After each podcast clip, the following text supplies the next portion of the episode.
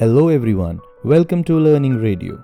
And you are going to listen to a mock interview given by Abdul Khay from Section 1 IFS Semester 2 Amity University in Tashkent. Mock interview. Hello, I'm Ahrar and I'm HR of this company. I'm going to ask you a few questions. Hello. Okay. Well, tell me about yourself, your education and experience and skills.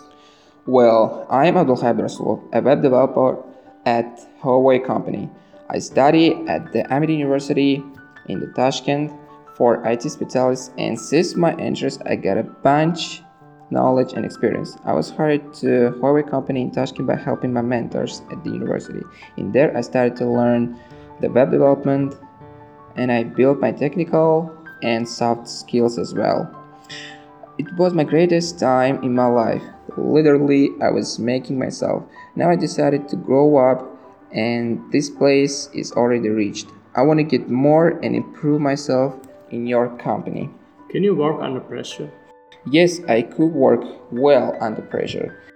In this position, I can be faced with stressful issues that require me to work under pressure. Fortunately, I have learned to manage my stress. It's part of the job that I do well. What was the toughest challenge you have faced?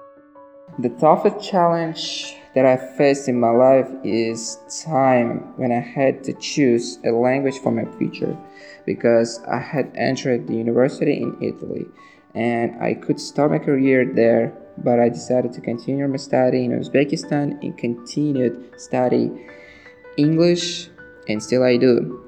That was the hardest challenge that I ever faced. What's your dream job in your career based on your degree? Well, I study for IT specialist, and that means I can choose whatever job I want. In the future, I'm go- I'm going to work as a software engineer because this job is interesting for me, and I know how it's very hard to reach. Give a brief introduction of your educational journey with in specialty. First year of IFS, I learned ICT skills, basic nursery skills, English communication skills. And in this year, I study C programming, data analysis, and essential math. Well, thanks for your answers. We'll text tomorrow. Have a good day. Okay, thanks.